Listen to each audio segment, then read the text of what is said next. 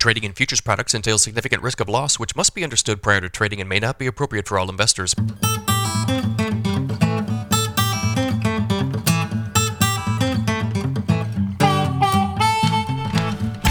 Good morning, everybody. It's Tuesday, January 23rd, 5:28 a.m. Central Time. Grain markets are mixed to higher this morning.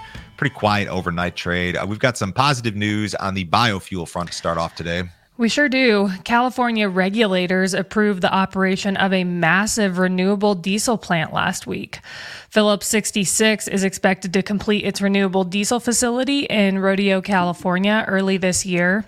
After facing environmental hurdles last year, the facility was granted approval based on its contribution to renewable energy and lower carbon solutions.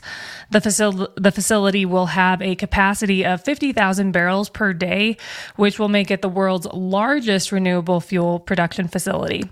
The facility's greenhouse gas emissions are anticipated to be reduced reduced by 50% since it will no longer process crude oil.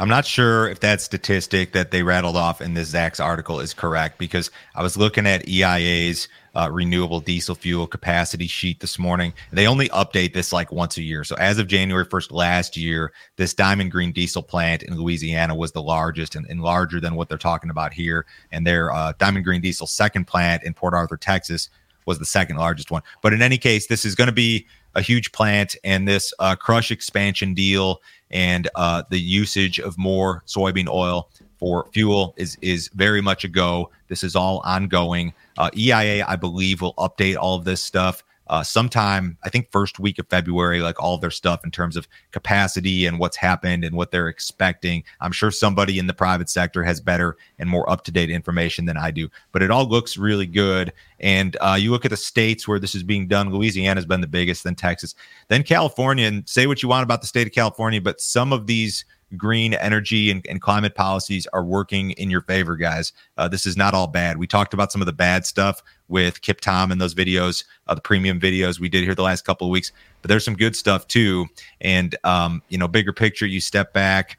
China's got economic problems. China's buying more soybeans from Brazil than they are from the United States. And I think they want to rely less on the United States. So we need something to do with these soybeans that we're not going to export. It used to be like, you know, demand base for beans grown in the U.S. was split down the middle 50 50. It was exports and crush. And now we're going to, uh, the, the export, the crush piece is going to pick up a lot more of it and, and a lesser percentage will be exports. So this is good news. It's, it's, it's a big transition that we're in the, the middle of right now and it's happening. And that's, it's good news, I think.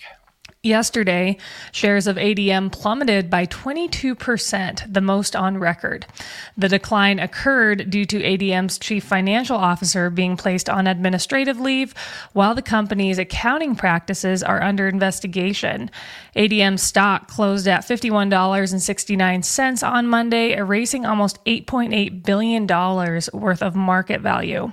ADM is no stranger to scandal. Back in 1996, the company pleaded guilty to price price fixing charges. ADM is also currently facing a lawsuit related to allegations of price manipulation in its ethanol business. This is pretty ugly. So that's that's a worse one day loss than anything you saw in 2008 or anything you saw on Black Monday in 1987 in terms of percentage loss. You look at this chart and this is ugly. I mean, they gave back like years worth of gains in one day in terms of the stock price. So where the, we don't have a ton of details here. We know they're going to delay their fourth quarter earnings. They're going to delay the filing of their annual report and some of the tax forms. I mean, you don't lose $9 billion in market cap in one day because of, of a rumor. There's some serious shit going on behind closed doors, and we just don't know exactly what the details are. I uh, I hope they sign your grain checks. I don't know. Uh, if you guys have not already checked out our premium content, you should do so. Joe, can you tell me about the video you put together yesterday? This is the biggest problem facing row crop farmers in the United States today. Unpriced 2023 bushels. What should you do? I went through and I, I, list what we've advised every single business day at the bottom of our email, but I went through in some great detail yesterday. I had spreadsheets about every sale we've advised, broken down by crop, by crop year, by percentage. We marked to market uh, the stuff that we don't have priced. And we played with a bunch of different scenarios. We also ran some scenarios for like the farmer who's super undersold and uh, ran some spreadsheets uh, with regard to that. I kind of I laid out my basic game plan as it relates to um, old crop bushels and what you should do. I think this is something everybody should watch, not only because of of like what we've done and and advised. Like that's that's one thing. Everybody's got recommendations, but just I think the uh the thought process process behind all of it. I'd like to think that I'm really, really, really transparent when it comes to recommendations and how we do things. We keep it very, very simple. Uh, this is a really, I, I, thought it was a really good video. I had a ton of positive feedback on this. If you guys want to see the premium stuff, go to standardgrain.com. You can sign up this morning. Uh, sign up this morning, and I will forward you a copy of that video along with this morning's email. This is a $50 per month subscription. You can cancel it anytime. No other fee, no other obligation. Nobody will try to sell you anything else. You'll get our morning email at 5 a.m. Central Time every single business day. Uh, you can jump on the text list if you want, and that's it. Uh, you'll never hear from us ever again unless you want to. The, the Brazilian soybean harvest is ahead of last year's pace. According to well followed private group AgRural, 6% of Brazil's soybean crop had been harvested as of last Thursday. At this time last year, 1.8% of the crop had been harvested.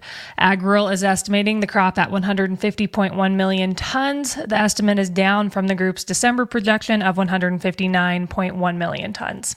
So the the declines in the private estimates, it's all seemed to leveled out recently. Everything's kind of leveled out in the 151, 150 range, whatever. Their weather forecast is wet. I mean, even the next 10 days in Brazil is wet, especially for some of these northern areas. Uh, there are some areas that won't see as much rain. There is some concern that as harvest begins, it could become too wet. I don't know that the market is reacting to that or is concerned about that. Uh, the Argentina situation, I'll tell you what, there's not a lot of rain in the forecast. This is the next 10 days, which is very dry. And even the extended uh, GFS model for Argentina out through February 8th is really pretty darn dry.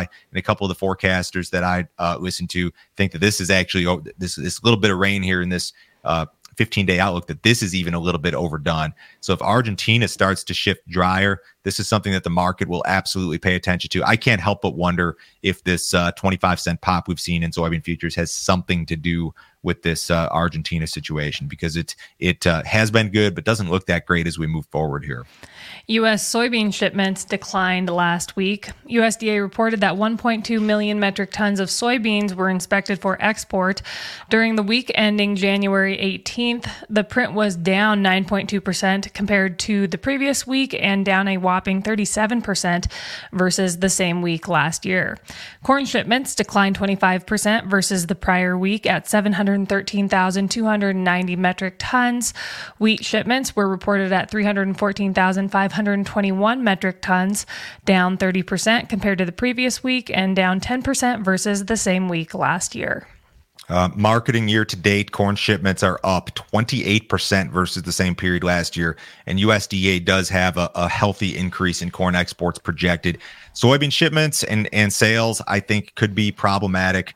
They're off 22, shipments are off 22% versus the same period last year and we're kind of winding down like US soybean shipping season, and we're going to start to get into US corn shipping season in terms of uh, which one garners the majority of the shipments. So we may struggle to hit USDA's target when it comes to soybeans. Wheat shipments uh, accumulated versus the same period last year off 16%. So soybeans are uh, somewhat concerning to me.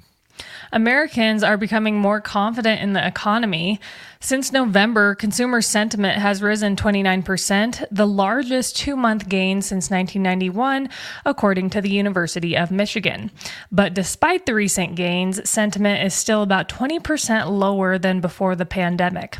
A strong labor market and expectations that inflation will continue to drop have fueled consumer sentiment.